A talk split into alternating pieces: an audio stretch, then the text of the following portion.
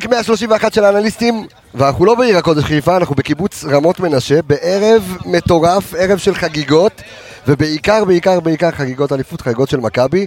שמתם לב שאומנם אנחנו בפגרה, אבל אנחנו כל שבוע בשידור שטח אחר, אה, קצת שיהיה לכם כיף באוזניים, מרענן, אה, אבל אנחנו הולכים אה, להתמקד כמובן בפרק הזה, לעשות סיכום על המשחק מול קיירת, אה, ולהגיד לכם משהו, איך שאני רואה את זה, לא נעים, אבל לא נורא. אה, גם בגלל שביטלו את שערי החוץ, וראיתי המון אוהדים עם מניה דיפרסיה, ושוב, הקבוצה לא מחוברת, ובוא נזכיר שאלה מחזור 20, ואנחנו עוד לא התחלנו את הליגה. יש גם תירוצים לפה וגם תירוצים לשם, אנחנו יוצאים לפרק מסחרר, מסחרר של כדורגל, גם עם קולות חדשים, גם עם טייטלים חדשים, אתם הולכים ליהנות מכל דקה, פתיח, ויוצאים לדרך.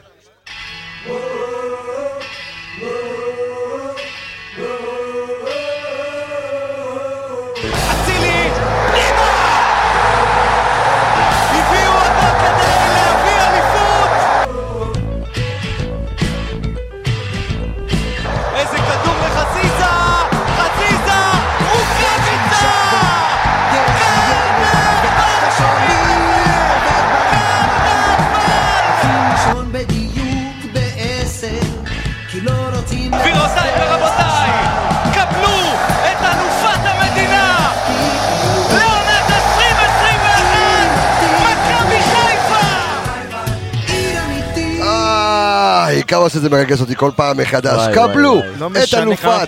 המדינה 2021, ואתם שומעים כאילו אה, רעש גם של אוהדים ברקע. אה, ואני רוצה קודם כל להציג את החבר'ה מסביבי. אה, אז לירון איפרגן, מה קורה יקירי? מעולם לא יותר טוב מעולם, הופה, אתה. מחליף את אה, אלכס. עכשיו אני רוצה להציג לכם, שמעתם אותו באיזה פרק, אה, באמצע העונה, אבל אה, נמצא איתנו אנליסט, רדווד, חברה לניתוח וסטטיסטיקות בכדורגל. זו הקבוצה, דרך אגב, והמאזינים שלנו אוהבים את כל, שאנחנו, את כל הערך מוסף שאנחנו מביאים.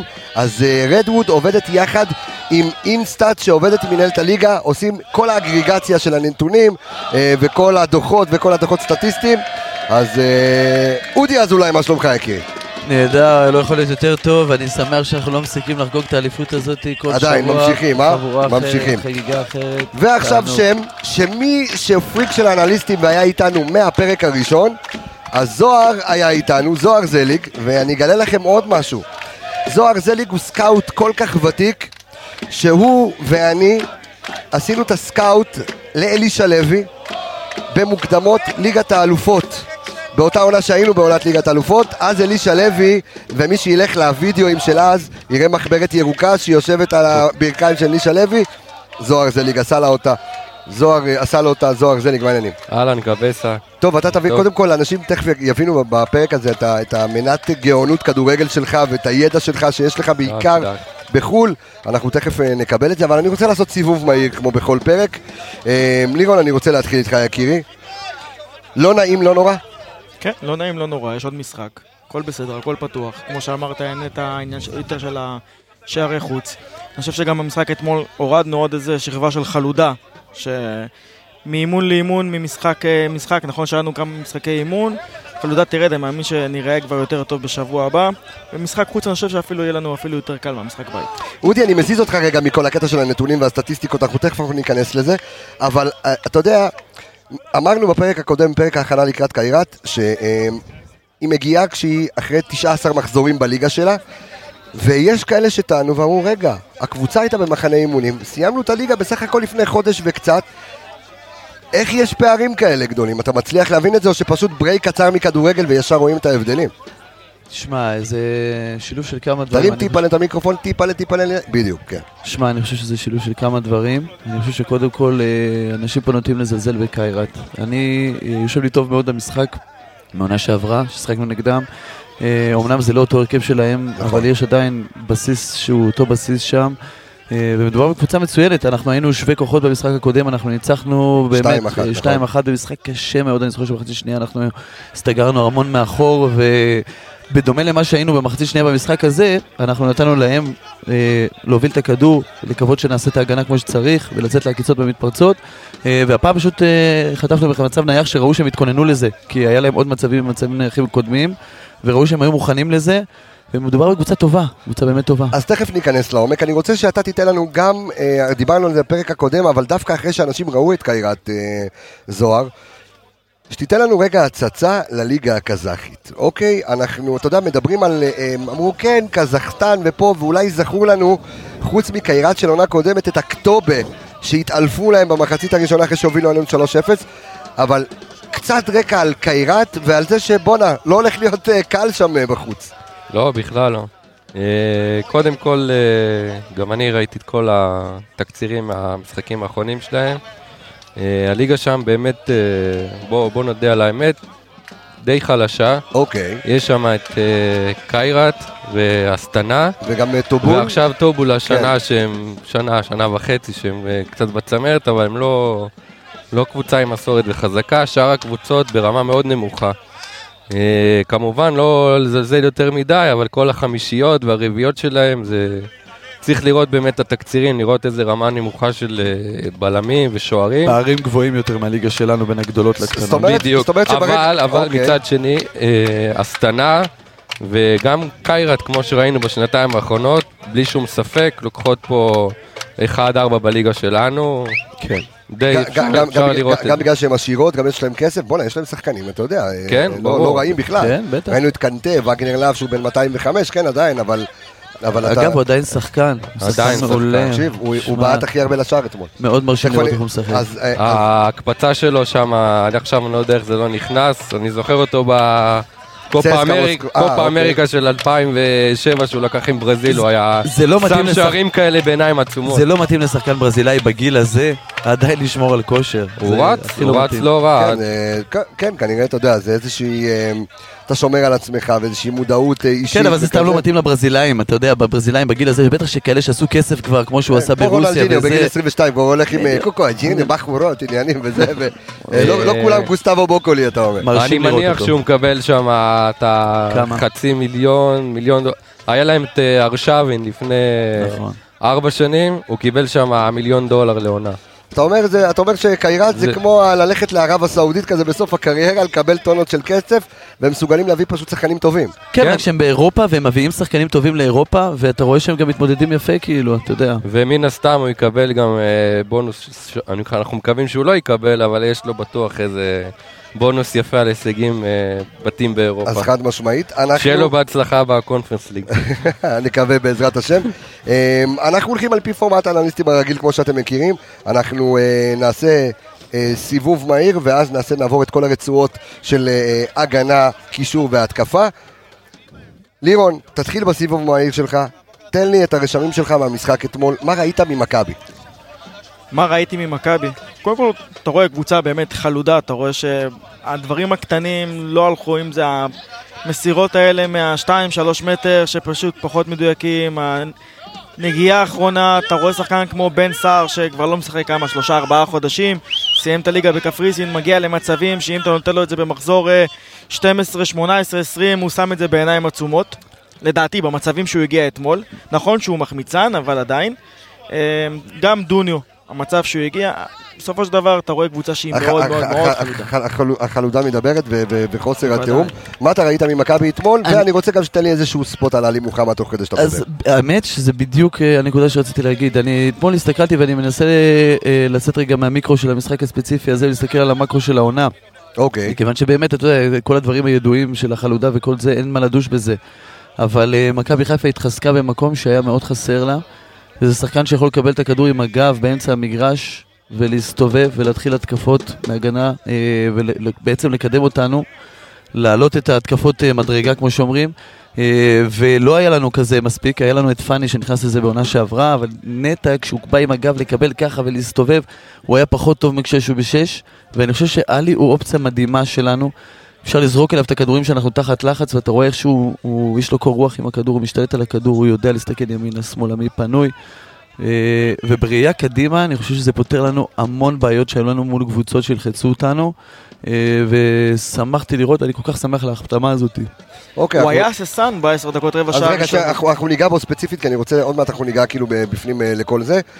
זוהר, הרשמים שלך ממכבי אתמול, אתה יודע, מה- מהמשחק אתמול,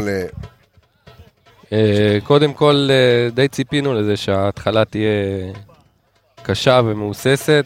אה, אין ספק שראו את פערי הרמות מבחינת הכושר משחק. אה, דווקא אחרי איזה חצי שעה הקבוצה השתחררה. אה, דווקא קיירת, אם תשימו לב, המצבים שלהם הגיעו מטעויות די קשות שלנו בהגנה, זה לא שהם אה, ממש שלטו ולחצו אותנו. ו... ראו שהם התכוננו, אני חייב, סליחה לעצור אותך, ראו שהם התכוננו אלינו מאוד, כי הם ראו את הנעת כדור שלנו מאחורה, איך אנחנו משתמשים בה כדי למשוך את את ה- היריבה נגד ולצאת הלחץ הגבוה. והם התכוננו, ללח... הם התכוננו ממש להנעת כדור שלנו, הם הורידו לג'וש את הביטחון שהוא מפתח בהנעת כדור הזאת. כן, במחצית השנייה. גם במחצית השנייה וגם במחצית הראשונה, ששחקנים שלנו ככה התבלבלו שם במסירות ולא ידעו וחשבו אם לשחק כדורים ארוכים או לא. אמרת הכל אודי. אמרת הכל אודי, כי אני חייב ככה לציין, כי אתה יודע, אני יושב ביציע העיתונאים ואני מסתכל כאילו מאוד על מה קורה בספסלים, אז אני אפתיע אתכם ואת המאזינים שלנו, לקיירת יש אנליסטים. עכשיו, לא שים עכשיו לא רק זה, אה, מי ששם לב, אתמול המאמן של אה, קיירת, היה רוב המשחק עם אה, ווקי טוקי. היה עם ווקי טוקי שמדבר, אתה יודע, עם החבר'ה שיושבים כאילו ורואים את המשחק גבוה יותר, כדי לתת לו, אתה יודע, ניתוחים תוך כדי תנועה, אה, ואתה יודע, והוא מתחיל לזוז. עכשיו, אם אמרנו במשחק לפני קיירת, שמה שמזכיר את המאמן של קיירת אה, עם ברק בכר, שהוא אוהב לשנות מערכים תוך כדי תנועה, אתמול הוא לא זז מה-4-3-3 שלו, הוא הבין שככה צריך לשחק, ברק ניסה להפתיע אותו וזה לא עבד כל כך, אה, אבל תכף אנחנו ניגע פנימה. אה, בוא נדבר רגע על, על, על השיטת משחק. אתמול, הרי עלינו ב-4-3-3 הקלאסי, והייתה איזושהי התלבטות בהתחלה איך לעלות אה, מול הקזחים, כי כמו שאמרת בהתחלה, אודי, זה לא קבוצה, ש... זו לא אותה קבוצה כמו שנה שעברה, אולי אומנם אותו base, אבל שושנצ'ב שהיה שחקן ספסל בעונה שעברה, אה, הגבריאל הזה עלה, ואתה יודע, יש לו אה, מסה. הם התחזקו משנה כן, שעברה. כן, הם התחזקו מאוד. אה, ואל תשכח, שווגנר לאב שנה שעברה היה חודש בקבוצה, עוד לא היה ממש מחובר. עכשיו הוא כבר ממש הכוכב של ה... הכוכב שלהם עם שמונה. שערים, אה, ו- וכמעט... הוא מניע להם את כל המשחק התקפה שלהם. וקנטה. כמובן יותר טוב מהחלוץ שהיה להם שנה שעברה, אין ספק שהם אה, שהם התחזקו למרות שהבסיס נשאר. אז עד כמה היה נכון שאתם עכשיו בראייה לאחורה, עכשיו אתה יודע, אנחנו מסתכלים, ו- והקטע שהיה בפרק הקודם, וכתבו לנו על זה מלא, אה, מלא מאזינים, שלא הצלחנו להרכיב, כאילו לה- להחליט מי יעלה בהרכב. רגע, מוותרים על חזיזה, רגע, מוותרים על שרי, רגע, מוותרים על אצילי, על מי מוותרים? עולים עם שלישייה חזקה, לא עולים עם שלישייה חזקה. ועם כל הבליל, אה, איך, איך אני קורא, איך אני אומר את זה? כל הטוב הזה של הרכש שיש לך. אה, האם היה נכון לעלות אתמול עם אותה שלישייה? אה, האם, תכף נדבר גם על רמי גרשון, אבל האם היה נכון לעלות אתמול בשיטה הזו ועם השחקנים האלה?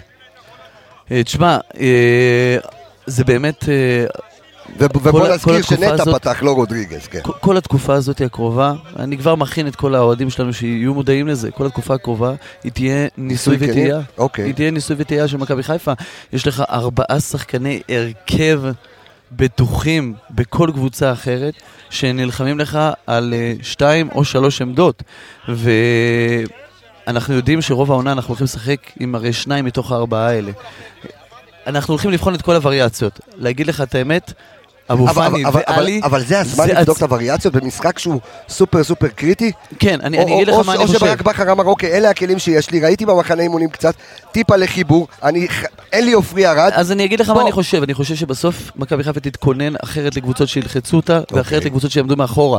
והם ידעו שקריירת הולכים ללחוץ אותם, וכשקריירת יבואו ללחוץ אותנו, אנחנו נשחק באמצע, גם עם פאני וגם עם מוחמד וגם עם נטע, שזה שלושה שחקנים שיודעים להחזיק כדור ולברוח מהלחץ הזה. המטרה שלך זה שלא יחטפו לך את הכדורים באמצע.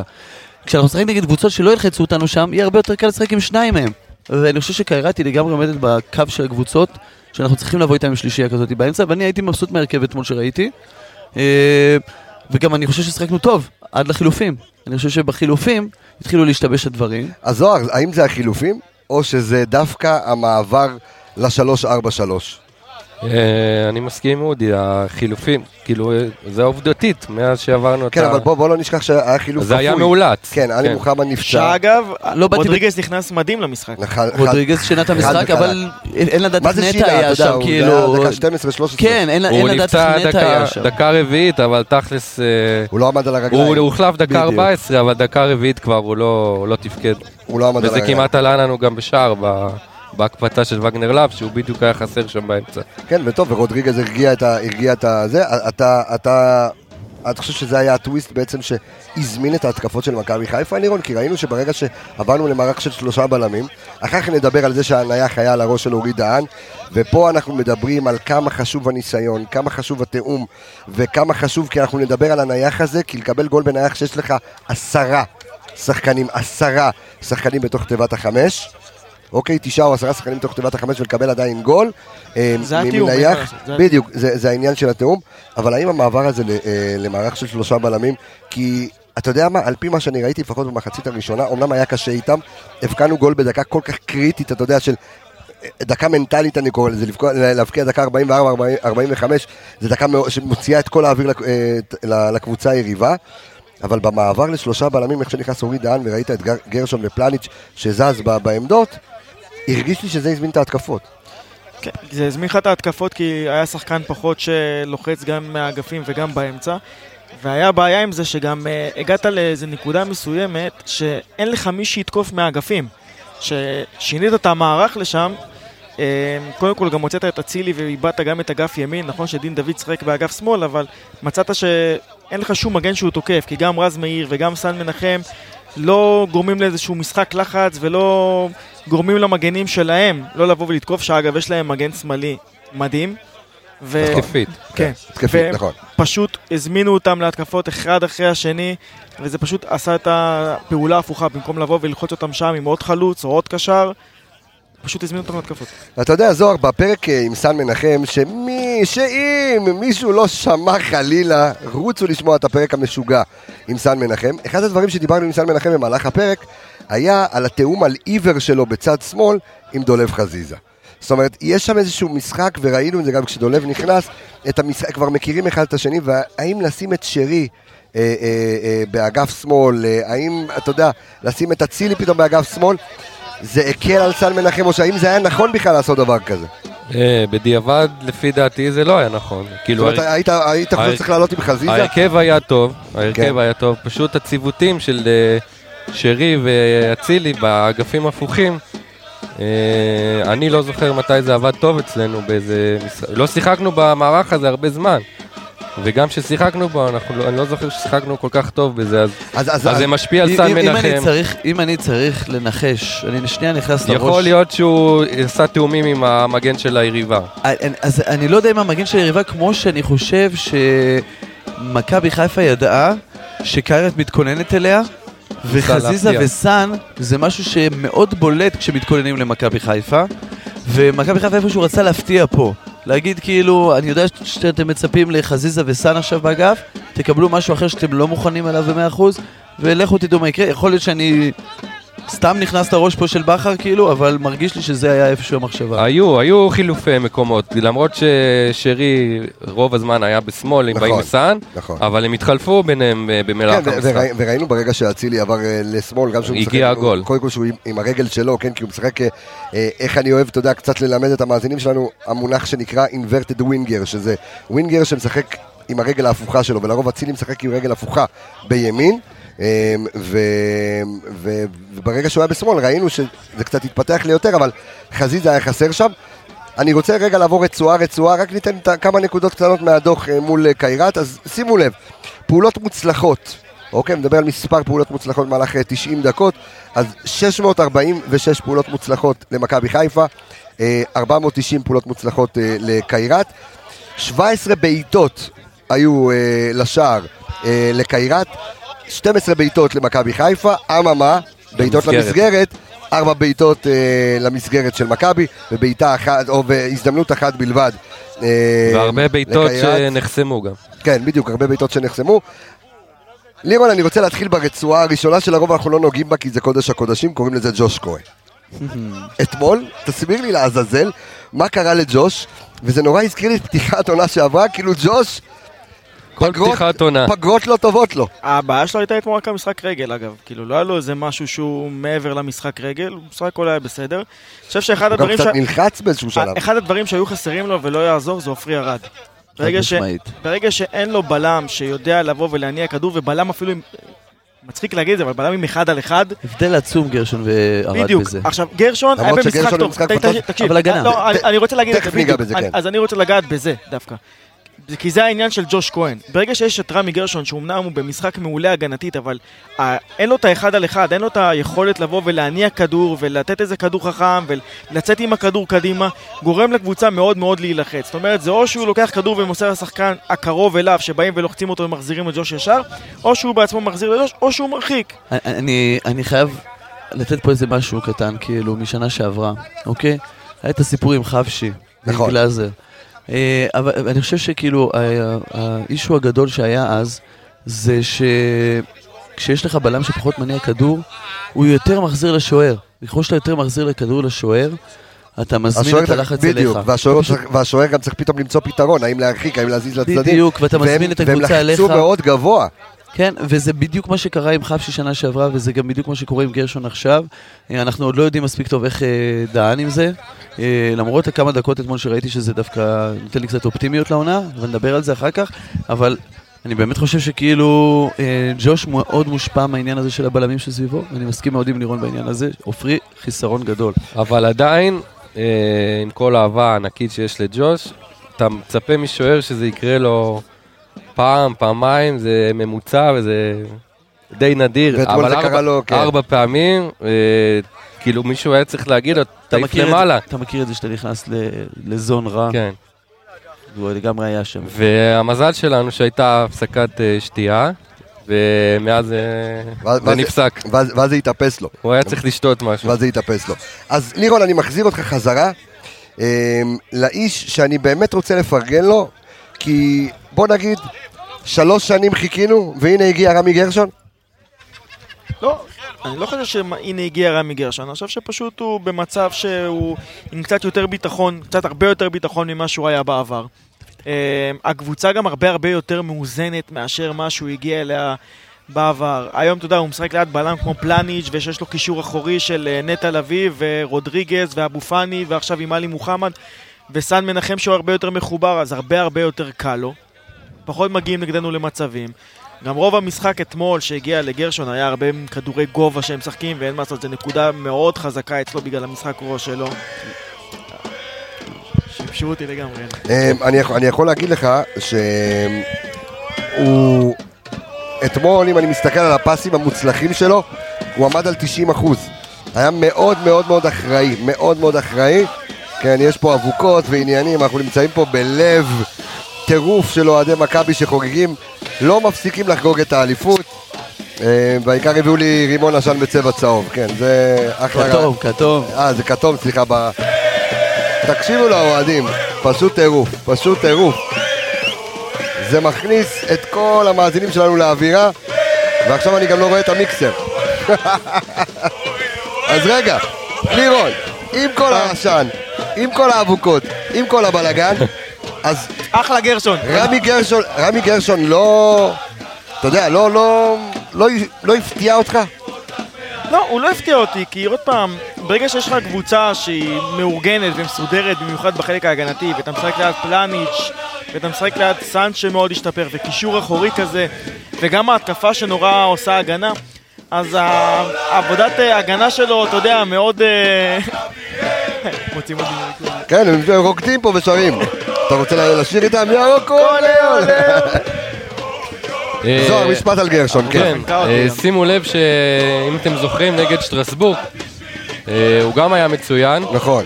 אה, משהו, מה, קל לו באירופה? בדיוק, זה מה אוקיי. ששם, נגד אה, שחקנים גבוהים וחסונים ובגודל שלו, כנראה יותר קל לו מהתקופה שלו וואי, תשמע, זו בבלגיה. נקודה מעניינת מאוד. לא וגם אתמול הוא הסתדר איתם יפה מאוד בכל הכדורי מעניינת גובה והמאבקים הפיזיים. אודי, אני רואה אותך... לא, לא, זה לא שאני מערער על הנקודה חס וחלילה, אני מסכים איתה, אני פשוט חושב שזה מעבר לשזה שחקנים מאירופה וכאלה, הוא פשוט טוב כשקבוצות באות לתקוף אותך, ובסוף בלם, אה, אתה יודע, יש לו, יש בלם התקפה ובלם הגנה, אתה יודע. אוקיי. ומכבי חיפה היא קבוצה התקפית רוב הזמן שלה, והוא לא בלם התקפה טוב. אה, מצטער שאני אומר את זה, הוא לא בלם התקפה טוב, אבל הוא בלם הגנה טוב.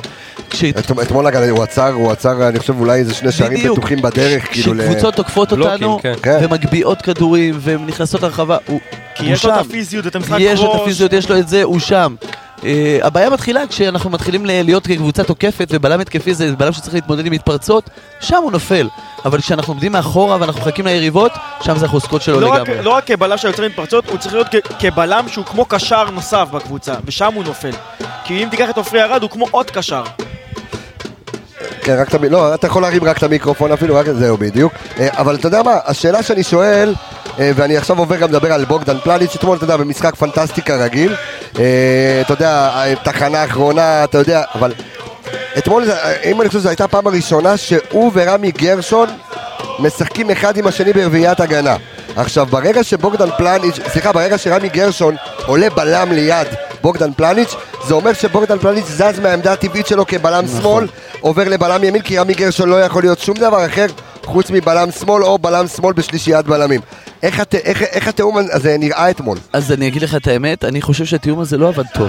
אני חושב באמת? ש... כן, אני אפתיע. אוקיי. אני חושב שבתחילת המשחק, אה, קיירת הגיע בקלות מאוד לרחבה שלנו, ולמצבים, ולחצאי מצבים, ואני חושב שמתי שהדבר הזה השתפר, היה כשרודריגז נכנס, ובכר נתן לו איזה מין הוראה להיות כמו בלם שלישי באמצע, ו... אה, ואני חושב שהוא סגר הרבה פעמים. והוא איזן אותנו הגנתית, והוא הכניס אותנו באמת אחרי זה למומנטום שבו שלטנו במשחק, אבל אני באמת חושב שלפני זה, ואני גם אמרתי את זה, צעקתי את זה שם במגרש, שאם אתה גם רוצה להכניס בלם עכשיו במקום עופרי, זה בעיה שאתה גם מזיז את אה, פלניש מהעמדה שלו וגם מכניס את בלם אחר, שהוא פחות טוב מעופרי, להרכב.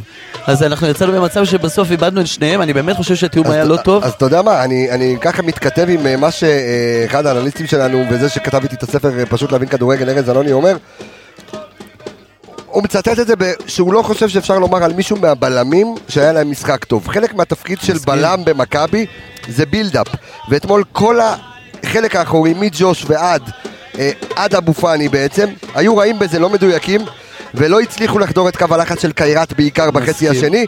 אז בכיסוי ומשחק ההקרבה גרשון בלט, אבל זה לא מספיק. מסכים, ואני שוב, גם כשמדברים על זה שהוא בלט לגרשון, שוכחים שעדיין קיירת הגיעו למצבים טובים. אה, גם מחצית ראשונה וגם מחצית שנייה, גם בדקות שלנו, גם בדקות שלהם. קיירת הגיעו למצבים טובים. היו לנו חורים בהגנה, ואני חושב שהרבה מזה נבע מהחוסר תיאום הזה בין הציוות ההגנתי הזה. בקיצור, ב- ב- ב- אם אני מסכם את משפט רצועת ההגנה רגע לפני שאנחנו ניגע בסן מנחם ורז מאיר, עופרי ארד חסר. עופרי ארד חסר, ובואו לא נשכח שרמי גרשון עם אה, כל המחמאות והכל במהלך העונה אמור להיות הבלם הרביעי. אני מסכים, אני גם יחסית חושב. לבלם רביעי, בסדר גמור. אני גם חושב, רציתי להגיד שכאילו אני שמע, אני אסכם את זה בזה יש ש... לך נקודות אה, זוהר, סחטיין. כן, אני מסכים שאני, בסופו של דבר, אני מקווה שאנחנו לא נצטרך להתמודד עם הציוות הזה עוד יותר מדי אגב, פעמים. אם אנחנו נתמודד עם הציוות הזה, דבר, דבר? דבר, לא, אוקיי. אז אני אומר שיכול להיות שהייתי עולה בשיטה מסוימת שהיא רודריגז בתור בלם.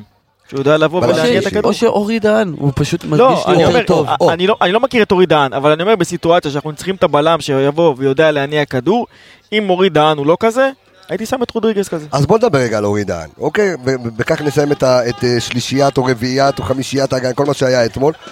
אורי דהן, אתמול משחק ראשון טבילת אש, אי אפשר לשפוט. לא רוצה גם לשפוט. הנייח היה על הראש שלו.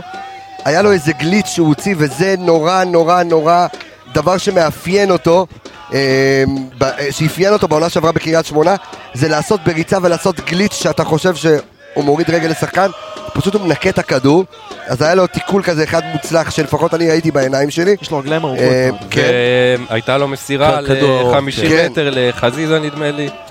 כן, טכניקה. עילאית כן, של בלם. יש, לו, יש לו חיצים, אז מהדקות הבודדות שראינו את אורי דהן אתמול, ובוא נשים רגע בצד את הנייח שהוא קיבל על הראש, ההתרשמות שלך. אני- אז אני אגיד, אני- רק אני אתייחס... ושוב, ושוב, סליחה שאני עוצר אותך, אני חוזר ואומר את זה בעיקר בפודקאסט שלנו, כי אני אומר את זה גם בכל מקום, אנחנו לא שופטים. זה משחק ראשון שלו, לא שופטים אף אחד. חד משמעית, אני רק רוצה לחזק את הנקודה הזאת של נייחים, שאתם חזרתם ואמרתם עליה, ואני מאוד מסכים איתה, מכבי חיפה שומרת בנייחים בקרנות אזורית, זה מה שהיא עשתה כל שנה שעברה, זה מה שהיא עושה עם נכון. ואזורית זה משהו קבוצתי מאוד. אה, אתמול קיבלנו את הנייח כשעשינו את החילופים. הסתכלתי, ראיתי שיש שם דין דוד, ראיתי שיש שם את אה, אורי דהן, ראיתי שיש שם שחקנים שלא היו במכבי חיפה של שנה שעברה, עוד לא מתואמים מספיק טוב באזורית הזאת, וזה משהו שיבוא, אני מקווה, עם המשחקים, אז אין לי טיפת אשמה לאורי דהן בזה, זה משהו שבאמת בתיאום של אזורית. זה עניין של תיאום. ממש ככה, אז אני מאוד מסכים מה שאמרתי עם זה, ולגבי באמת מה ההתרשמות ממנו, אין יותר מדי מה להוסיף.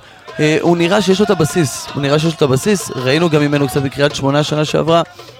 אה, אני באמת חושב שהוא בלם שיהיה לנו לפני גרשון. השקעה לעתיד, אה, אתה יודע, במידה ועופרי יעזוב בעוד שנה או משהו כזה, מה- מה מה אתה יכול... מקווה שלא. עוד פעם, אי אפשר-. להגיד- אי אפשר להגיד כלום מהמשחק אתמול, כן, אבל סתם, אתה יודע, מ... מקווה שלא, שלא יעזוב עופרי. אי אפשר לדעת. היום כבר יותר קל לצאת. בדיוק. אה, זאת המטרה, שרכשו אותו בלא מעט כסף. אני מאמין שזאת הכוונה. שאם אחד, או אפילו פלניץ', חס וחלילה. כן, לא, הוא חתום פה לארבע שנים, אבל כן. חתום זה, אתה יודע איפה... אבל אתה יודע, אחד הדברים שאנחנו מדברים עליהם כל הזמן ב- ב pod שלנו, זה ב- על מה שנקרא scouting מנטלי.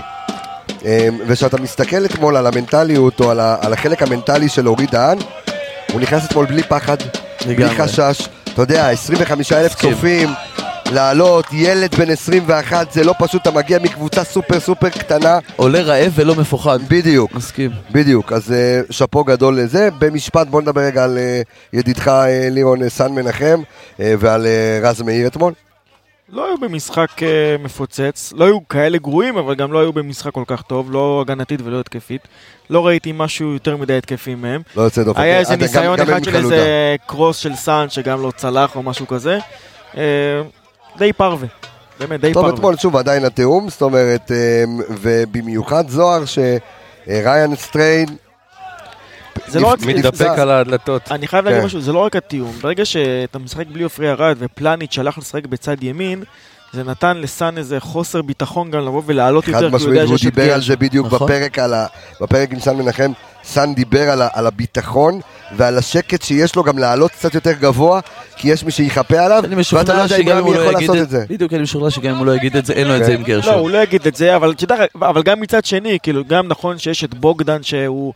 כן אתה יכול לבוא ולסמוך עליו, אבל בוגדן הוא לא הבלם שיודע לבוא ולהוציא לפועל התקפות יותר מדי. נכון. אז הוא לא, אתה יודע, אבל- אבל מניע עדיין- ומזין את... אבל אה, עדיין כשאנחנו מדברים על רז. קו שמאל ואנחנו מסתכלים על, אה, אה, על פלניץ', בלם שמאל, סן מנחם ודולב חזיזה, אז לסן מנחם היה חסר אתמול גם פלניץ' בצד שלו, נכון. וגם חזיזה, זאת אומרת, זה- הוא קצת הלך לאיבוד אתמול. נכון, זה אחת הסיבות שהוא לא הצליח, בעצם זו הסיבה העיקרית שהוא לא הצליח. שהיה לו קשה לא היה לו על יותר. מי לסמוך מאחורה. חלודה, לא כושר משחק, אה, הכל... אה, הכל מהכל.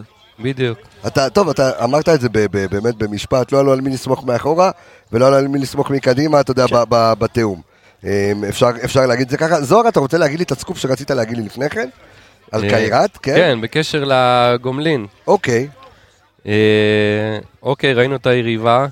כן. אה, משחק ה... אני לא אתייחס כרגע לליגה, שכמו שאמרתי, הליגה חלשה. כן. אני אתייחס למשחקים הקודמים שלהם באירופה.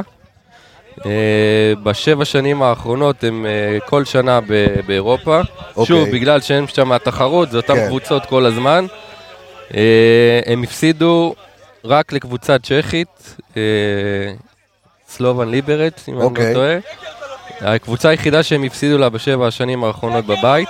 וואלה. וזה כולל ניצחונות על אלקמר, על בורדו והכוכב האדום בלגרד.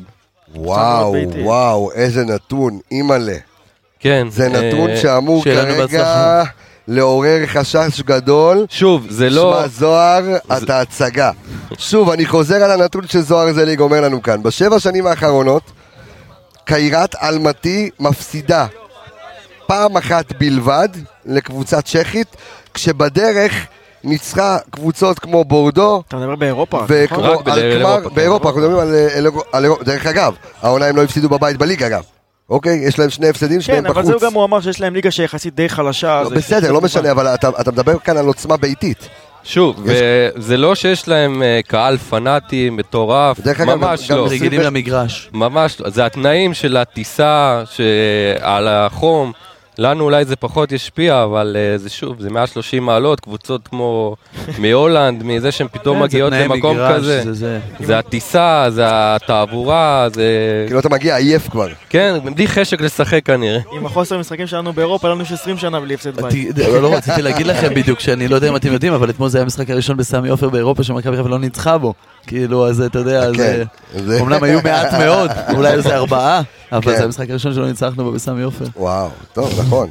אז אנחנו ניקח את הדוגמה מהקבוצה הצ'כית, ולא... אז אה, כן, אז... אה, שהצליחה כן בדיוק, לנצח אז- שם. אז אם, אה, אז אם סלובודן דרפיץ', איך קוראים לה הקבוצה הזאת? סלובן ליברט. סלובן ליברט, הצליחה לנצח את קיירת, מכבי קל וחומר יכולה לעשות את זה. בוא נעבור רגע לקישור האחורי. אתמול נטע נפצע, בריאות, מנסים, אתה יודע, להכשיר אותו לקראת המשחק ביום רביעי הבא. אה, נקווה שזה יקרה, אבל אתמול חוסה רודריגז עולה באלגנטיות. תשמע, נכנס, הרבה זמן לא ראיתי מישהו שנכנס כל כך חלק, כשגם קראו לו, אני קורא לזה קריאת, קריאת מצוקה, אתה יודע. מדהים, אני מאוד אה, חושב ש... אני חושב שרודריגז הוא שחקן underrated במכבי חיפה מאוד. אה, הוא אחד השחקנים החשובים שלנו. הוא מאוד משמעותי כשהוא משחק. אני חושב ש... העניין הזה של הציוות שלו ושל נטע ביחד שלא מסתדר, זה פוגע בו הרבה פעמים, כי באמת נטע הוא שחקן אה, שהוא קריטי למכבי אין חיפה והוא ספק עושה הכל. שנ- שנטע מרגיש אבל- יותר נוח בשש. כי נטע הוא. מאוד דומיננטי בקישור, נכון. בניגוד לאבו פאני. אבל אה, לרודריגז יש אה, תכונות שאין לנטע, אה, ואני אני מאוד מחזיק מנטע, נטע הוא שחקן הרכב banker בטוח והכל, אבל רודריגז יש לו שקט עם הכדור, אה, הוא מהיר מאוד בסגירות ההגנתיות, הוא שחקן שסוגר לנו הרבה שטח. הוא נתן אתמול כדור לדוניו. כן, כדור נדיר. הוא גם צחק עליו היום באינסטגרם, אה, בסטורי, הוא צחק עליו, אה, הוא הראה קטע מהמסירה שלו, וכאילו הוא צחק עליו, אני אראה לכם את זה בסטורי שלו. אה, כאילו, עקץ אותו, כאילו, על המסירה שהוא נתן לו ולא הכניס את השער. רודריגז, ראינו אותו אתמול בדריבל מאוד שקט, מאוד נקי, בחוכמת משחק, פותח, אה, איך אמר אודי, אתה יודע, פותח שטחים, מרווח. שקט מאוד עם הכדור. הפס אה, עומק שלו ממש, כאילו, תמיד חזק ומדויק בדיוק. אתמול זה באמת אה, במיוחד בלט. ההכנסות כדור שלו לדוניו, לא שהוא ניצל את כולם, אבל... ולאגפים, השיתוף פעולה שלו עם אצילי. רגע, לפ... רגע לפני שאני רוצה לגעת בעלי מוחמד, אבו פאני רגע. אבו פאני אתמול במשחק, ושוב אני מגיע לקטע המנטלי, גם רץ לקהל מרים אותם, וזה, הוא שיחק אתמול כאילו הבן אדם חתם חוזה. כן, אבו פאני. כאילו חתם חוזה לעוד עונה ואף אחד לא יודע מזה. אבו פאני זה מעבר לעניין של חוזה, אבו פאני שחקן מעולה. אבו פאני שחקן כדורגל פשוט מעולה. אה, הוא קשר 50-50 שהרבה זמן לא היה לנו בישראל. אה, הוא מחלץ הגנתי, הוא תומך בהתקפה. אני חושב שהקישור הזה שעלה אתמול, זה באמת, זה קישור, יש לנו רביעייה שם באמצע, שמאוד אבל- קשה להתמודד איתה. עכשיו, אני רוצה להגיד משהו על אבו פאני. אוקיי. אה, יש הרבה פעמים שאומרים שהוא הוא חוליה חלשה בהתקפה שלנו, אבל אה, אבו פאני עושה את הדבר הכי נחוץ במכבי חיפה. דיברתי על זה בתחילת השידור על עלי מוחמד. כן. חייב להגיד את זה גם על אבו פאני. הוא השחקן מספר אחד בישראל היום במעבר בין הגנה להתקפה. אה, תן לו כדור במצב שאתה תקוע, הוא הראשון שיעשה לך את הדאבל באמצע המגרש, שיעבור את השחקן הזה ברגע מפתח. ואיזה דאבל עם, אה, עם אצילי. מדהים, מדהים, הוא שחקן חכם מאוד, אבו פאני, וברור לכולם, כולם אומרים את זה, זה כבר סיסמה, אבל ברור שאם הוא ישפר את החלק הקדמי שלו, הוא יהיה שחקן ברמה מאוד גבוהה. כן, אין ספק, אפשר, אני תמיד קורא לו, אתה יודע, הוא מזכיר לי גטוסו, סוג של מלגזה, בן אדם, אתה יודע, יודע לשמור על הכדור. אבל הוא טכני, ויודע, הוא טכני מאוד, מאוד. הוא טכני מאוד, אה, אז באמת אבו פאני אתמול הראה, אתה יודע, שהוא, אתה יודע, כל הדיבורים על החוזה, ואתה יודע, הכל כאילו זז הצידה, משחק לגמרי, יחסית לגמרי לא השפיע. פנטסטי, היו עיבודים וכזה, אבל משחק יחסית, אני, היה עיבוד אחד קריטי בתחילת המשחק, נכון. שהוביל למצב מצוין שלהם. אה, היה חסר לטעמי הבעיטות לשער. טוב, זה גם שנה שעברה, אתה יודע, לא, בעונה- קשר שהוא קשר שמונה, ולפעמים גם עולה לעמדה של העשר, עם שני שערים בלבד בליגה, אז אה, אתה יודע, כן, אבל כבר בעונה- אני אומר לכם, בעונה שעברה הוא בעט. לא דייק, אבל בעט. בעט, אתמול כן. היה לו הזדמנויות לבעוט, והיה נראה כאילו כבר אני- מהוסס כזה אם לבעוט או לא לבעוט, בעט. חיפ- חיפש יותר שטח, נכון. יותר נוחות אה, לבעיטה. כבר אני אומר לכם, תצפו להמון עיבודי כדור, אה, סטייל העיבוד כדור אתמול של אבו פאני, אה, גם ממנו וגם ממוחמד בשנה הקרובה. אה, במכבי חיפה יש הוראה ברורה לשחק אה, בשטחים האלה, לא ל... כאילו לקחת סיכונים. רואים את זה בכל המהלכים שלהם, הם לוקחים סיכונים שם, הם מסתובבים על שחקנים, הם מנסים לעשות מהלכים על שטח קטן באמצע המגרש. אה, אנחנו נרוויח מזה הרבה התקפות מעבר טובות. אבל אנחנו גם נאכל מזה הרבה עיבודים בצד השני והתקפות מעבר. צריכים להיות מוכנים לזה. אז אני רק אה, נתון שסליחה מרמי גרשון ששכחתי לומר עליו, אז אה, נקודה קטנה לרמי גרשון, שנייה אני חוזר אחורה. אה, רמי גרשון אתמול עם 6 חטיפות, אה, 13 חילוצי כדור, שלושה מהם בחצי של קיירת, אז את הסופרלטיבים אנחנו ניתן לגרשון כמו שמגיע לו. אה, בוא נעבור רגע שנייה, אה סליחה, רגע לפני שאני מדבר על עלי מוחמד אה, קצת יותר לעומק. כשאתה מסתכל אתמול על השלישייה של, עזוב רגע את רודריגז, נטע לביא, מוחמד, אה, דאבל מוחמד, מוחמד, עלי מוחמד ומוחמד אבו פאני. זה קישור שלישייה שאתה עולה איתה לא מו- מול כל קבוצה בליגה. נכון. דיברנו על זה זאת אומרת, זו כן, קבוצה. שאתה עולה כאילו... ב- זה, נגד, המערך הזה של השלושה האלה אמור להיות מערך שישוחק נגד קבוצות שילחצו אותנו גבוה. אני לא רואה את מכבי תל אביב, באר שבע כאלה? אתה יודע, קבוצות שאתה יודע, אתה צריך להכיר את המאמנים, אתה צריך להכיר את הליגה. לצורך העניין, יש לפעמים אה, משחקים שאתה יכול לשחק נגד אשדוד או קריית שמונה, שאתה יודע שהם ילחצו אותך גבוה. אתה צריך להכיר את הליגה ולהכיר את המומנטום של הקבוצות ולחיות את, ה, את, את, את הליגה, אתה יודע, בשבוע בשבוע, אבל בגדול, וזה יתרון שיש לנו את עלי מוחמד זה אפילו היה לנו נגד. מכבי פתח תקווה בסמי עופר השנה שהם. לחצו מאוד מאוד גבוה והיה חסר לנו שחקן באמצע שיבוא ויקח. יש קבוצות כמו מכבי פתח תקווה, שמה הן עושות? יש להן תכנון מאוד ברור, שאתה רואה אותו מאוד שקוף כן. בעיניים. הן עושות רבע שעה ראשונה של לחץ ורבע שעה ראשונה של מחצית שנייה של לחץ, ואז הן הולכות אחורה. אז אותם רבע שעה זה רבע שעה שאתה צריך להחליט אם אתה עולה עכשיו עם קשר בנוסף בשביל זה, בשביל הרבע שעה הזאת או לא. ואני חושב שלקבוצות כאלה אתה לא צריך לעלות עם זה, אתה יכול להסתדר את הרבע שעה של הלחץ הזה ולעבור אותו. אבל כשאתה תגיע לקבוצות שילחצו אותך יותר זמן, כמו באר שבע, כמו מכבי תל אביב, כמו קבוצות באירופה, או כמו אשדוד של שנה שעברה, אתה צריך להיות דווקא במשחקים האלה לעלות עם השלישייה הזאת. כן, אז אה, עלי מוחמד אתמול עם אה, 38 אה, מסירות, אה, אה, מוחמד אבו פאני עם אה, 50, 52 מסירות, ורודריגז, איפה רודריגז? איפה רודריגז בדוח?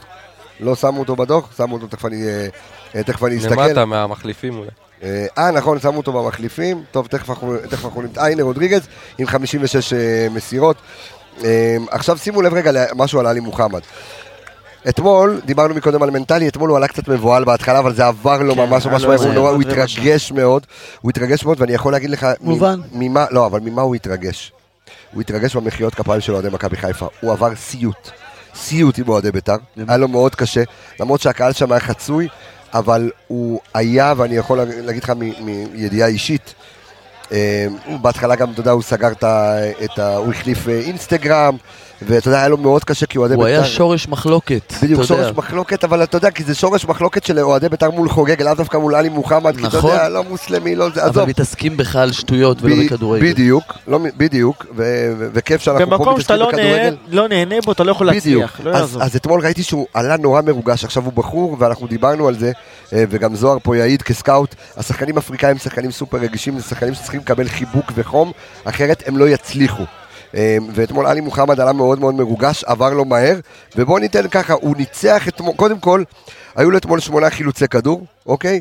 אה, חמישה חילוצים היו בחצי של היריבה, ולאו דווקא בחצי שלנו, זאת אומרת, הוא כבר עצר, את ה, את, ניסה אפילו לעצור את ההתקפות של, אה, של קיירת כבר אה, כן, אה, אבל בחצי כי הוא גם לא שלהם. שיחק את השש, הוא שיחק גם את היותר... נכון, נכון. לעומת זאת, היו לו ארבעה עיבודים, ששלושה מהעיבודים היו בחצי שלנו. אמ, אבל שימו לב, אתמול הוא ניצח 80% מהמאבקי ההגנה שלו, אוקיי? שזה אומר, לדוגמה, בואו ניקח רגע את המשחקים האחרונים שלו.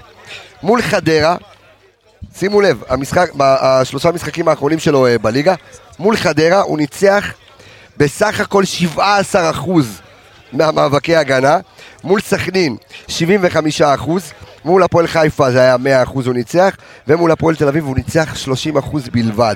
אתמול, מול קבוצה סופר קשה כמו קיירת, הוא ניצח 80% מהמאבקי ההגנה שלו, הוא אינטליגנט, הוא שקט. אני לטעמי קראתי לזה משחק לפנתיאון שלו, כי זה משחק ראשון שלו אה, בקבוצה חדשה, הרבה רוגע, דריבל חכם. אתה רואה גם את, ה, אתה רואה גם את הפעולות שלו עם אצילי, הוא יודע להרגיע, הוא יודע, לתת את, הוא יודע לעשות את הדריבל, הוא יודע לתת לרז מאיר, הוא לא נלחץ משום דבר. כאילו, הוא ואבו פאני מזכירים לי אחד את השני, אתה יודע, ואתה מקבל שניים כאלה, זה... חלום. וסומבררו אחד בלתי נשכח. בדיוק. שם למישהו. בדיוק. עם הסובררו, כן, אודי פה באמצע האוכל, אתה יכול לאכול חופשי, אה. הכל- בסדר, כן. אה, כן, אבל חסר, אה, אני מאמין שזה ישתפר, בכר יודע, ידוע כמאמן שמשפר שחקנים. ראית שחסר הפעולות ההתקפיות באמת. לא חייב להפקיע, אבל כאילו ניסיונות איום או... תשמע, עלי מוחמד, הדבר הכי מדהים שיש לו, זה הקריאת משחק שלו. חד משמעית. זה פשוט אה, כל כך מענג לראות את זה במגרש, אני לא יודע חטיפות, כמה כן. רואים את זה בטלוויזיה, אבל לראות את זה במגרש, כמובן כולנו פה ראינו את זה גם שהוא היה נגדנו, כי הוא היה עושה לנו את זה תמיד. נכון. הצורה שבה הוא מכוון את השחקן היריב שלו לאן למסור, ואז הולך וקורא את המסירה הזאת ולוקח אותה, זה משהו שבאמת, הוא יהיה כוח אדיר אצלנו, ופשוט תענוג לראות את זה. כן, עלי מוחמד אתמול במשחק פנטסטי, אני חושב לפחות משחק ראשון שלו, נחמיא לו מאוד. בוא נעבור רגע ל... אה, למעלה. אתמול אה, אה, אצילי ושרי, ראינו, בדיוק דיברנו על זה גם בתחילת הפרק, אתה יודע שקצת זה. אה, דוניו אתמול, אתה יודע, שוב, אני, אני מאוד אוהב את הלחץ שלו שהוא עושה על הבלמים, כל הזמן הוא רץ, הוא מטריד. אתמול גם הוציאו אותו מאיזון משיווי משקל, לא ראיתי אותו אף פעם עצבני ככה, אתמול הוא נגח אפילו בשחקן ההוא, ואתה יודע, מזל שהוא לא קיבל אדום. אה, ש- היה, לו מרוכז. כשצוחקים על השופט צריך לזכור שהוא ריחם עלינו בקטע כן, כן, הזה. הוא ריחם עלינו עם אה, דוניו, וגם ראית, גם חזיזה התנפל עליו. עם הבזבוזי זמן שהוא לא נתן. אה, כן, אה, זה היה זה, אבל אני רוצה רגע לדבר דווקא על השחקנים, ה... בואו נדבר על עוד שני שחקנים חדשים שנכנסו פנימה, ובזה נסיים את, ה... את, ה... את הניתוח שלנו ואז נעשה איזושהי הצצה קדימה, כי יהיה גם פרק לפני קיירת, אה, באמת אה, עוד איזושהי הכנה מקסימלית, אה, אבל בואו נדבר רגע על דין דוד.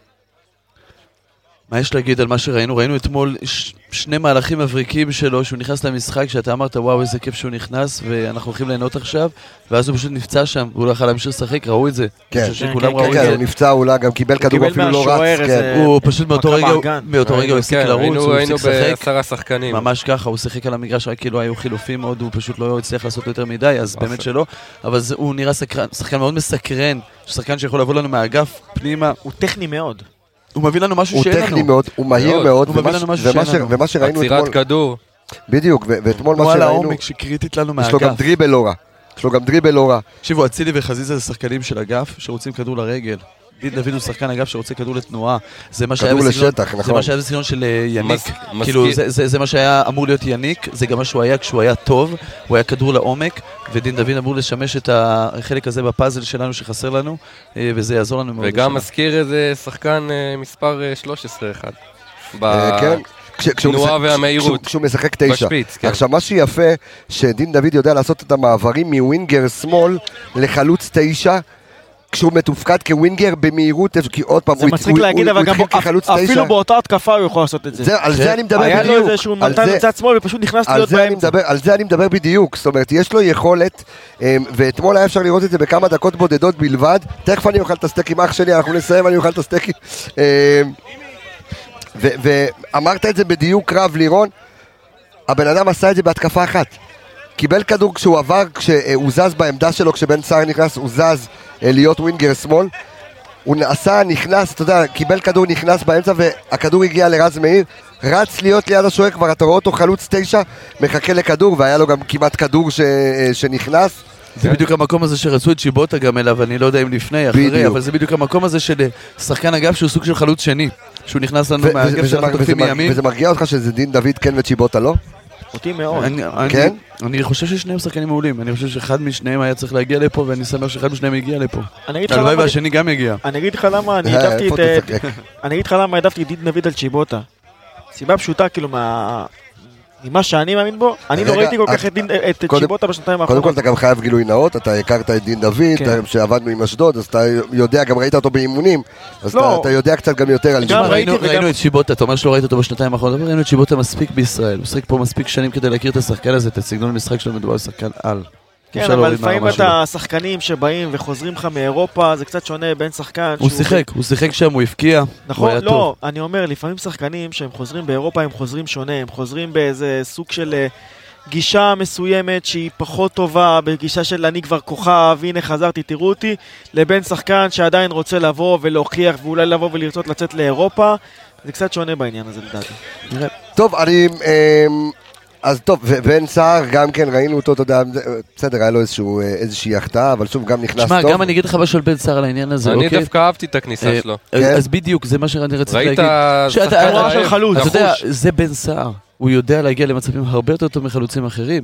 אבל בגלל שהוא יודע גם להגיע להרבה מצבים, הוא גם מחטיא הרבה מהם. הוא לא, אם הוא היה סקורר גדול עם הכמות מצבים שהוא מגיע אליה, הוא היה מצליח להוציא מהקריירה שלו הרבה יותר ממה שהוא הוציא. ובעיקר באירופה, כי הוא היה פה עם הוא- דו ספרתי חמש הוא שנים רצוף. מאוד טוב בלהגיע למצבים, הוא יודע לפנות לעצמו שטחים.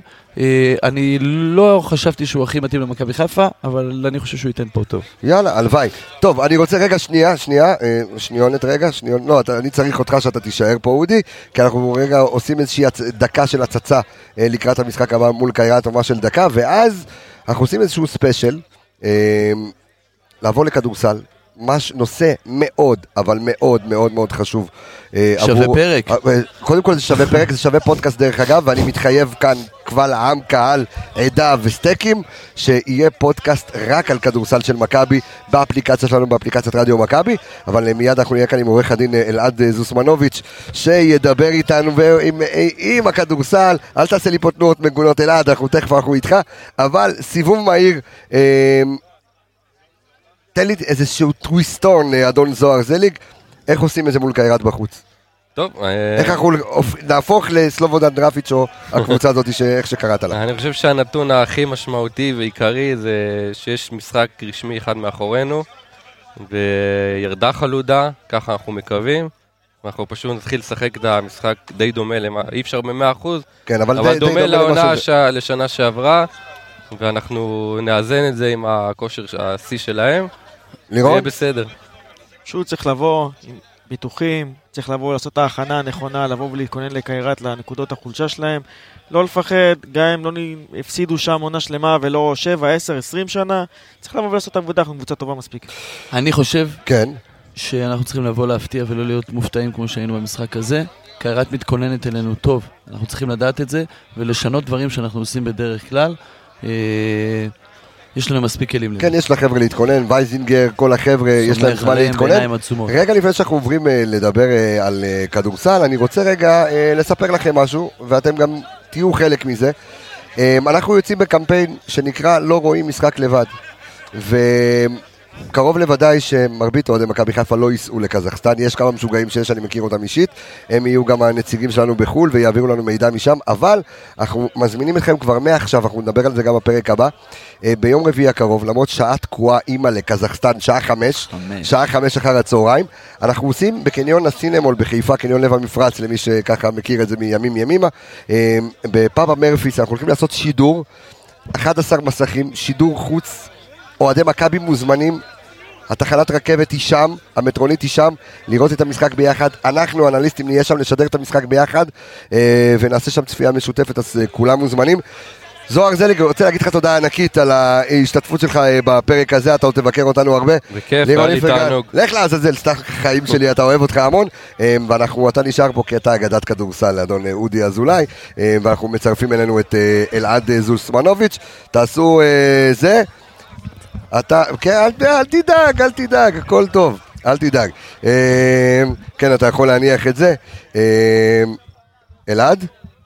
אתה, אה, זהו, זה המיקרופון שלך, יפה, זה המיקרופון שלך. אהלן קבס, הערב טוב. מה קורה, אלעד זוסמנוביץ'? קודם כל, איך, ב- ב- ב- בקטנה שלך, קיירת, אתמול, אתה- אתה אתה מבואס, אתה... כן, זה- כן, אני מבואס, אני אגיד את האמת. אתה- אתה מבין, אה, חרטטניסט, למה. כן, למה אתה מבואס? למה אני מבואס? אפשר לתקן, אפשר לתקן. ואין שערי חוץ. כי הרגשתי שהיינו יכולים להוציא מהמשחק הזה יותר, היינו צריכים לנצח. חד משמעית. אה, המזל שלנו, אני מניח שדיברתם על זה מקודם, שלא היו שערי חוץ. זאת אומרת, אין אה, חשיבות לשער חוץ, שער בית. אז ו- גם, גם לא יוצאים, אז יוצאים. יוצאים בלי הלחץ, בדיוק, אמרת נכון. את הכל, משחק חדש. אה, אודי אזולאי, אחד גם אפשר להגיד פה במאזינים, אחד מכותבי שיר האליפות של מכבי חיפה בכדורסל? אפשר? כן, את ההיסטוריה אי אפשר לשנות. בדיוק, את ההיסטוריה אי אפשר לשנות. כל אה, הקרדיט לשמידה. אה, שמידה, הגדול. שמידה הגדול, אה, ובאמת אה, אחד משירי האליפויות, כולל הכדורגל, הכי מרגשים שיש. אבל בואו נדבר רגע, גם למאזיננו שאולי כרגע יפרשו כי לא מעניין אותם כדורסל, אני אומר לכם, לא, לא, תישארו, תישארו, תישארו. בדיוק, תישארו איתנו, תישארו איתנו כי אני מגדיר את עצמי אוהד מכבי, גם בבדמינטון, בקפיצה לרוחב, ולא משנה במה. ובשבילי אין שום מכבי אחרת, ואני לא אוהד שום דבר אחר בשום ענף ספורט אחר, אז uh, אני מכניס אתכם לפטריוטיות שלי, ובואו נספר לכם, וכולכם ורובכם uh, כמובן יודעים שמכבי שלנו ירדה ליגה העונה, uh, ירדה uh, לליגה, הש- לצערנו. uh, לצערנו ירדה לליגה השנייה, קבוצה שרק לפני uh, שמונה שנים uh, לקחה, uh, לקחה אליפות. זכתה באליפות המדינה, שזה באמת אליפות היסטורית. וג'ף רוזן, בדיוק. והבעלים ג'ף רוזן מודיע אה, שהוא עוזב את הקבוצה, ובעצם עכשיו, בוא, אם אני מנסה לפשט את זה למאזינים שלנו, נשארים בלי כלום. לא, לא, ולא- זה לא רגע, מדויק. רגע, רגע, אתה, שנייה, רגע, אתה, אתה תהיה המרגיע הלאומי, בסדר? תן לי להכניס לסטרס את כולם ככה, לא יודעים מה יהיה, לא יודעים למי שייכת הקבוצה, לאגודה, ל, ל, אני לא יודע מה, ל, ל, ליוסי כהן וה, ו, ו, והשיכונים, אני, למי היא שייכת, אז, אה, ויש, והתאגדה לה קבוצת אוהדים, אה, שבעצם רוצה לקחת את זה ולעשות את קבוצת אוהדים סטייל אה, הפועל תל אביב. לא, לא. לא. אז אלעד אוסמנוביץ', תעצור אותי עם השטויות שאני מדבר.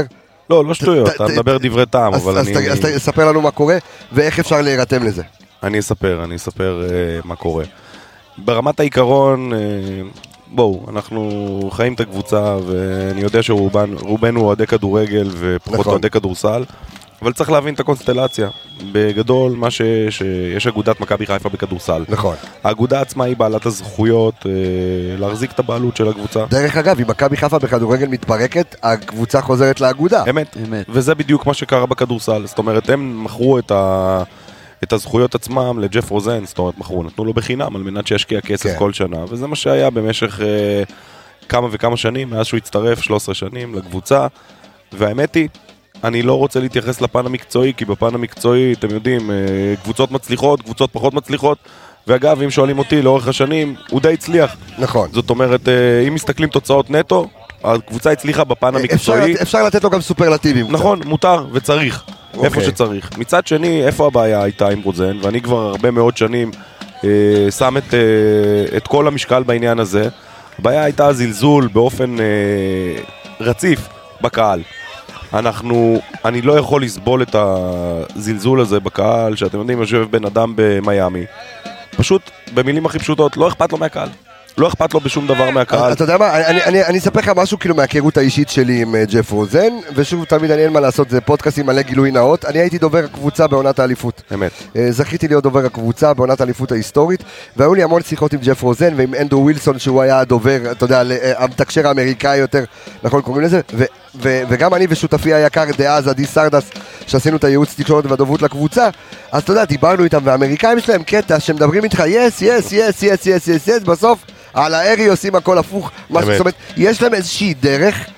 שהם, אתה יודע, הם, בוא, אני הם אגיד לך פחות מעבר לזה. אם אתה בגילוי נאות, אז בוא אני אתן לך גילוי נאות אחר. בוא, רק שתבין איך העסק עובד. לפני משהו כמו שנתיים, ג'ף רוזן בא ופרסם פוסט, פרסם באופן רשמי הודעת קבוצה, שקוראת לא? למשקיעים, משקיעים שלס שותפים. אוקיי. אני אישית באתי עם שותפים וואלה. בסכום מאוד מאוד גדול, בוא נגיד ככה, ביחס אוקיי. לתקציב של מכבי חיפה, ואמרתי לו בוא, כאן ועכשיו הנה בוא קח כסף, אנחנו מוכנים להשקיע, יש לנו את הכסף, אנחנו רוצים להיכנס. באו אליי, אני לא אגיד מי מהקבוצה, וביקשו ממני דברים שבעולם העסקי, אתה יודע, אני חי את העולם העסקי. נכון. בוא נגיד בלשון המעטה, זה לא נהוג. זה מבזה את הצד שבא ומציע, ואני אמרתי להם, גבירותיי ורבותיי, ככה לא מנהלים עסקים, ולכן אתם לא תראו שקל, ובאותו יום ניתקתי כל מגע. ודעתי על רוזן בעניין הזה ידועה מאז ומעולם, שבסופו של יום הדבר היחיד שלי אכפת זה היחס והשייכות שלנו האוהדים לקבוצה. זאת אומרת, אמרתי להם, תקשיבו, זה לא משנה אם אתם לוקחים אליפות או יורדים ליגה, בסופו של דבר, אם לא בא קהל למגרש, זה לא שווה כלום. גנבנו לא זרים שווה- פה, גנבנו עכשיו, זרים שם. אודי, אתה זוכר- לא- אתה זוכר זה בעונת לא עסק. האליפות, אתה זוכר בעונת האליפות בתחילת העונה, כמה עמלנו קשה, גם אני וגם אתה יחד, להחזיר אז את הקופים הירוקים ליציעים, אחרי שהיה איזשהו נתק.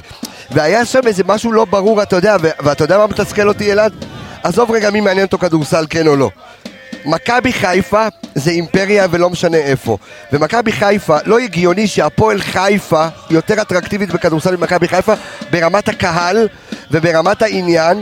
ו- ויש בייס מטורף למכבי חיפה, פשוט צריך שלי- ליצור תשמע, שייכות. אני, אני אגיד משהו קטן, אוקיי, אה, אלעד פה הוא באמת אה, בקיא הרבה יותר ממני בפרטים, אבל כאוהד, אתה יודע שהיה הולך למשחקים קבוע, והפסיק ללכת קבוע למשחקים. וואלה. למרות שהקבוצה, זה לא שכזה היה הבדל ביכולת, אתה כן. יודע, אנחנו הלכנו איתה מליגה שלישית. נכון. אנחנו לא חיפשנו רק ללכת באליפויות או בדברים כאלה, אבל אה, היה- היה איזו תקופה שבה... תראה, בכל, בכל ההתחלה של ג'ף רוזן, הוא הבין את החשיבות של הקהל, הוא השאיר שחקנים פה לטווח ארוך, הוא ראה שחקנים שמתחברים לקהל, הוא חיבר את הקהל לתוך הדבר הזה שנקרא מכבי חיפה, אה, ואז באיזשהו שלב הוא הבין שהדבר הזה הוא עסק לכל דבר.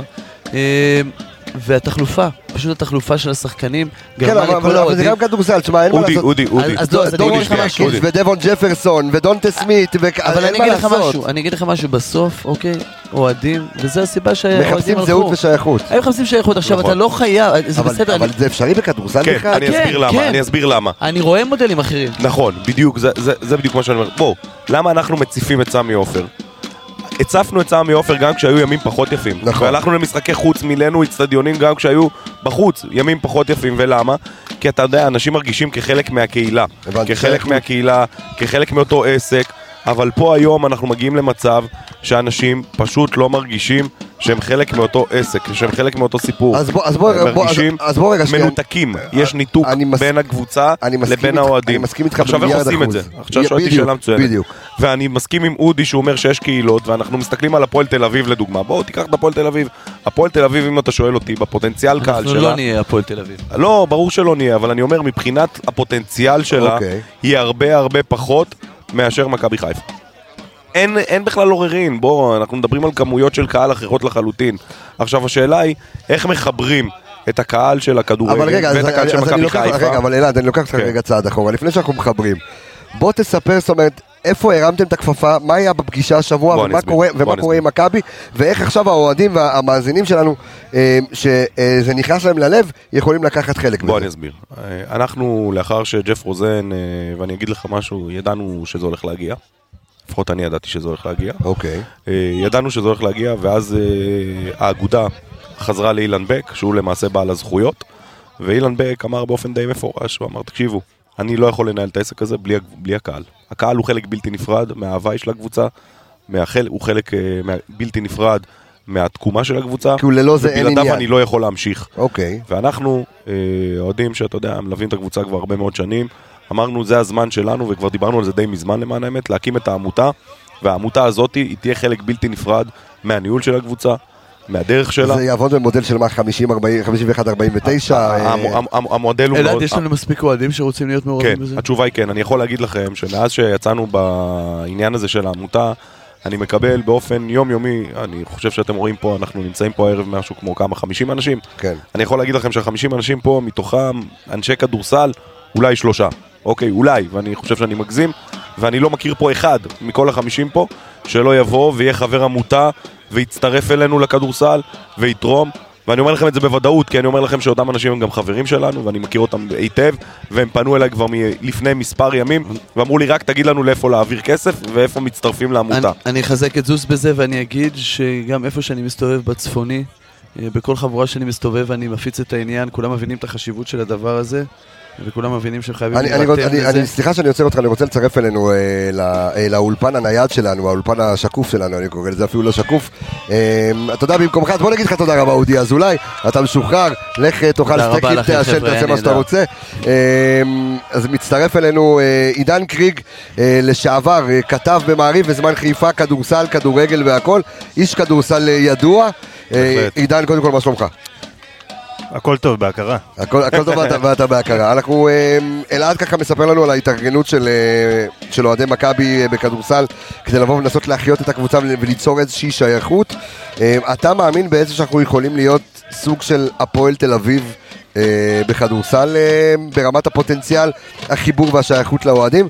כי, כי נראה שגם מי שאהד, בגלל ההתנהלות התחיל לאבד עניין. תראה, אני חושב שאנחנו פוטנציאלית יכולים להגיע לשם. אה, יש לנו פוטנציאל כמובן גדול מאוד מבחינת הקהל של הכדורגל לבוא כן. ולהתחבר. בנוסף לזה שהיו הרבה שנים שרומם היה מלא בקהל של כדורסל שהוא לא קהל של כדורגל. זאת אומרת שהדבר הזה קבור איפשהו עמוק בתוך העיר, באנשים שנמצאים שם. בפח אה, של חזירי הבר. משהו כזה, בדיוק שם, וצריך שיבוא מישהו ויהפוך את הפח הזה, והאנשים האלה יצאו. אז הנה, אז אלעד זוסמנוביץ' בא והופך את הפח הזה, ואתה, אה, ובא לתת איזשהו פתרון, בא לתת איזשהו פתרון אה, לאוהדי מכבי, או אפילו לא פתרון, פשוט אתה קורא להם, לא, בוא, בוא, בוא נעשה סדר רגע. איך, א', איך אני לא לבד? אני לא לבד. לא, אנחנו ברור לי שאתה לא לבד, אבל אתה כרגע אנחנו חברה מייצג מאוד את מי ש... מגובשת, אנחנו אוקיי. חברה מאוד מגובשת של כל אוהדי הכדורסל, אה, הנאמנים, נקרא לזה ככה, שמלווים את הקבוצה מזה הרבה מאוד שנים. המטרה שלנו כרגע, ואני אומר, אנחנו בשיח פתוח כרגע עם האגודה לחלוטין, שהיא אוקיי. בעלת הזכויות.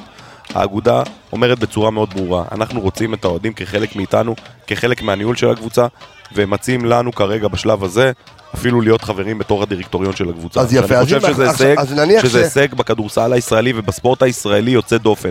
אין הרבה קבוצות שהקהל הוא חלק בלתי, אה, חלק אינטגרלי מהקבוצה, לרבות חבר בדירקטוריון. עכשיו, השאלה היא, כרגע, בסופו של דבר, כמו כל דבר, ההיענות של הקהל והגב שהוא ייתן לנו. ככל שאנחנו נהיה יותר גדולים, ככל שהגב יהיה יותר גדול, ככה אנחנו יותר נתחבר ונהיה יותר חזקים בכל. זאת אומרת, גם בעמדה שלנו מול האגודה כרגע. ולכן אני אומר, המטרה שלנו כרגע, והעמותה כבר אגב הוקמה, זאת אומרת המסמכים אוקיי. כבר הוגשו לרשם העמותות, אנחנו מחכים ממש בכל יום אמורה להיפתח באופן רשמי העמותה, ולאחר שהיא תוקם, אנחנו נתחיל לצרף חברים. אנחנו כרגע מדברים, אה, יש מי שייסד את, האגוד, את העמותה, ומעבר לכך אנחנו נתחיל לצרף. המטרה שלנו, לצרף את כל אוהדי מכבי חיפה, שכל מי שמרגיש זהות ושייכות למותג מכבי חיפה, לא משנה אם זה בכדורסל, כדורגל, כמו שאמרת, בדמינגטון, כן, בי- בדיוק. ב- באולינג, לא יודע מה, יבוא ויצטרף לעמותה ויהיה חבר עמותה. מה זה ייתן לו בפועל? שאלה שאני נשאל הרבה מאוד. מה אוקיי. זה נותן לי להיות חבר עמותה בפועל?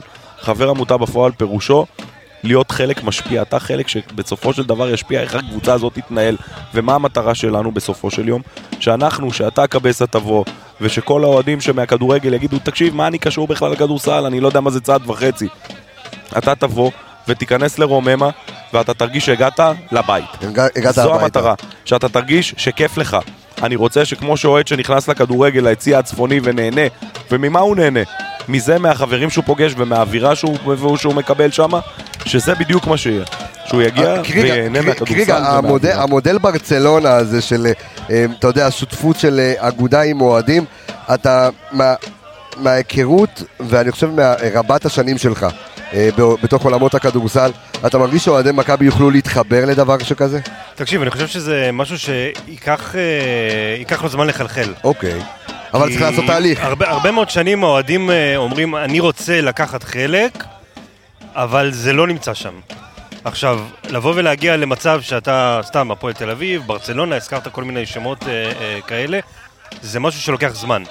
לוקח זמן לעכל שאתה נמצא במקום הזה, לוקח זמן שאתה בתור אוהד ששילמת ואתה מחזיק באיזושהי מניה לצורך העניין, נקרא לזה ככה, אה, יכול להשפיע, מישהו סופר אותך, יש לך נציגות, אתה לא סתם קונה מנוי, אה, ו... אתה פשוט חלק בלתי נפרד. אתה חלק מזה, יש לך נציג, כמו שאלעד אמר, אה, בדירקטוריון, זה לא שאתה קונה מנוי ואתה בעצם אה, נותן את הכסף שלך בשביל החוויה, בשביל לבוא, בשביל לראות, בשביל לדחוף, אתה פשוט חלק מזה. והאוהדים, ייקח להם זמן לעכל את זה שהם חלק מזה, השייכות תבוא עם הזמן עם הזמן. לדעתי. אז אני... אני אתה צו- עידן צודק, זאת אומרת, אין ספק שקריק צודק במובן הזה, ואני אומר לכם בצורה הכי- הכי פשוטה שיש, ברגע שהעסק הזה יתחיל לצאת לדרך ויתגלגל, והוא כבר מתגלגל, ואני אומר לך, אני מקבל באופן יומיומי, אני יכול לראות פה את הוואטסאפ, את ההודעות שאני מקבל, ואתה רואה פה את החבר'ה, ואני אומר לכם, יש היענות פשוט יוצאת דופן. אז אני רוצה להתחייב לך, רעבים. רגע, אני רוצה להתחייב לך פה משהו אה, כאן. אני מבטיח ואני מתחייב, אני רפאל קבסה, עם כל צוות רדיו מכבי וכל הפלטפורמות האדירות שיש לנו, לתת גב אדיר, לפרסם כמה שיותר את המיזם הבאמת מדהים ומרגש הזה ומיוחד הזה. אה, איך אפשר לפנות, איך אנשים שרוצים להתחבר, מה הם עושים אלעד? יפה. א', יש לנו שתי קבוצות פייסבוק ואני מציע, מציע, מציע לכולם אה, להיכנס אליהן.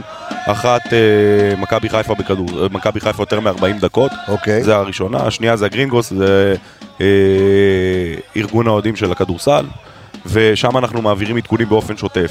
אחר כך אנחנו נצא גם באיזה פרסום קצת יותר שגם, אה, דרך הפורומים כמובן שלכם. פלטפורמות גם יותר, אתה יודע, אתה יודע. כן, אנחנו נצא לפורומים קצת יותר רחבים, כמו כן. הפורום שלך, וקבוצות אה, אה, כאלה, ואנחנו גם נגיע לאצטדיונים, באמת אה, לעניין הזה, ואני מבטיח לך שנגיע לכל אוהד ירוק וירוק, על מנת שיצטרף. ואנחנו בקרוב מאוד מאוד נצא עם המודל, אה, איך אנחנו, איך חברים מצטרפים לעמותה עצמה, אנחנו מעבר לזה, קבסה. אני מציע לך להצטרף, אתה יודע מדוע? כי בסופו של דבר עמותה היא מתנהלת על ידי גופים מסוימים. יש שני גופים עיקריים שיהיו בעמותה. גוף הראשון ייקרא הוועד המנהל. הוועד המנהל הוא הוועד שינהל את העמותה בפועל, יקבע את הדרך שלה, את המתווה, איך האגודה תתנהל, איך העמותה תתנהל, מה יהיו היתרונות, מה יהיו החסרונות, איך אנחנו נתנהל במשאים ומתנים ואיך ננהל את הקבוצה עצמה. מי יהיה חבר בוועד הזה? כל חבר עמותה שירצה ויצטרף לעמותה, יהיה יכול להציג את עצמו לבחירה ובסופו של דבר מי יבחר יהיה חברי העמותה עצמם. יהיה בחירות. בחירות, דמוקרטיות לחלוטין. ואם רפאל קבסה יבוא ויציג את עצמו, יצטרף לעמותה ויציג את עצמו אני יכול להיות כמועמד, לפורטה של הכדורסל, טוב. יאללה, תפאדל, בוא. אני צוחק. יש לך את הקול שלי. בוא, אני אומר לך את האמת. אם אתה תרוץ, יש לך את הקול שלי, אני כבר אומר לך. גדול, גדול. עכשיו, כל אחד יוכל לבוא ולהיבחר, ותחשוב על זה. קבסה, כל אוהד, כל אוהד, לא משנה מי מהיציע, יכול היום להיות מנהל של קבוצת הכדורסל, חלק מצוות הניהול. זה משהו תשמע, זה- שאני זה- חושב, זה הזדמנות מדהימה. הזדמנות יוצאת דופן, הזדמנות יוצאת דופן. ולכן אני אומר, תחשבו על זה. אני מציע לקהל, כל אחד שרוצה להצטרף לעמותה, הוא ישפיע ברמה שאי אפשר להשפיע בר- ברמת ה- היום-יום. לאף אחד, בוא, אנחנו אנשים, כולנו אנשים עסוקים, שעובדים ועושים, נכון, עסוקים, אבל אין לאף אחד את האופציה הזאת להשפיע ברמה ניהולית על קבוצת כדורסל שנקראת מכבי חיפה, על המותג הזה. אז אני זה- חייב, אז אני, אני רוצה לסיים את הדיון הזה ולהגיד, שוב בהבטחה שאמרתי, אנחנו ברדיו מכבי פה ניתן את כל הכלים, גם לכם, אה, אה, כדי להצליח. ואתם מאזינים יקרים, שמעתם את הדברים המרגשים, גם של עידן, גם של אלעד, גם של אודי. כנסו, יש לכם כרגע, הפרטים יהיו, ב, אה, יש שתי קבוצות פייסבוק, מכבי חיפה יותר מ-40 דקות וקבוצת הגרינגוס. אנחנו גם נכניס את כל הדברים גם לאתר של רדיו מכבי, האתר המיתולוגי mhfc.co.il. כל הפרטים גם יהיו שם כדי שיהיה לכם לנוחיותכם כל הדרכי גישה, ונקווה שבעזרת השם ביחד אנחנו נייצר פה איזשהו אנחנו- משהו מאוד מאוד מבטיח גדול. לכם, אני מבטיח לכם שכל מי שיצטרף ייהנה מחוויה יוצאת דופן, שטרם נראתה, בטח לא במכבי חיפה. תשמע, אני חושב שאתה אמרת כאן משהו ו- מדהים, שכל אחד יכול לה- להגיע הביתה, כל אוהד, ולהגיד, אני הבעלים של מכבי חיפה. אמת, אני חלק מהבעלים של מכבי חיפה. מדהים. אני חושב שרק זה, מספיק את זה, שאתה הולך לישון בלילה ואתה אומר, אני חלק מהבעלים של מכבי חיפה, זה, זה כבר שווה זה, את ה... זה הולך איתך לכל החיים, עד זה היום האחרון. לכל החיים. חד משמעית, אני חושב שזה ייתן משהו שטרם להוסיף- נראה. אתה רוצה להוסיף משהו, כן, עידן? אני חושב שגם האוהדים צריכים אה, לבוא, אה, מה שנקרא, בנפש אה, חפצה, כן? כי עד עכשיו היו עליות ומורדות בקשרים של הקהלים, ארגונים, הנהלה, אה, בגלל, ההנהלה הייתה. מנותקת, בוא, בוא, בוא נשים את זה על השולחן. היום מאוד- ההנהלה זה הנהלה של אוהדים, אז זה משהו מאוד- אחר לגמרי. חשוב מאוד לעשות את ההפרדה הזו, שההנהלה שהייתה, זה לא ההנהלה שנמצאת כאן כרגע, נכון. ולבוא לעניין הזה ולדעת את זה. לדעת שיש פה משהו חדש, וצריכים את האוהדים, והאוהדים צריכים לבוא. גם אם לפעמים זה נראה קשה ולא בטוח, ופחות סקסי, אבל הכל בדיוק. בסדר. הדרך בדיוק. תהיה קשה אגב, אתם נכון. יודעים, אנחנו, אנחנו, אה, אין- אין פה, הלו, אנחנו עברנו משחקים עשר בליגה שנים לאומית. קשות, מה קרה? אתה צודק, עברנו בכדורגל עשר שנים קשות, ואתם יודעים מה, אנחנו נגיע לכל מיני מגרשים ברחובות, עמק הירדן. ובעמק הירדן המיתולוגי. זה הרבה יותר כיף מלהגיע לקריית שמונה בחוץ. תשמע, אנחנו אנשים אנחנו משוגעים פה, מי שפה נמצא פה, כן. ה-50 אנשים שאתה רואה פה שמדליקים פה אבוקות, אבוקות כן. ורימוני עשן. פה מדובר בעולם אחר, ואני, מסביר, ואני מבטיח לך, בוא איתנו למשחק ברחובות ותבין שזו אווירה אחרת מאשר, זה כמו ללכת היום לאיזה ערבות בקזחסטן, לאיזה, לא יודע מה, למשחק משחק שם. חוץ עם קיירת, כן. ותאמין לי, האווירה שם זה אחרת וכיף אחר, ואנחנו נעשה, אנחנו נדליק את כולם, אני אומר לך, אני מבטיח לך. אלעד. זוסמנוביץ', עורך הדין אלעד זוסמנוביץ'. עידן קריג, אני רוצה להגיד לכם תודה רבה על ההשתתפות. אני רפאל קבס החברים, אנחנו נעשה לכם עוד פרק אה, לקראת קיירת. אני רוצה להגיד תודה לכל האנליסטים סביב התוכנית הזו. אה, אנחנו אה, נתראה, נשתמע בפרק הבא. לילה טוב. לילה טוב.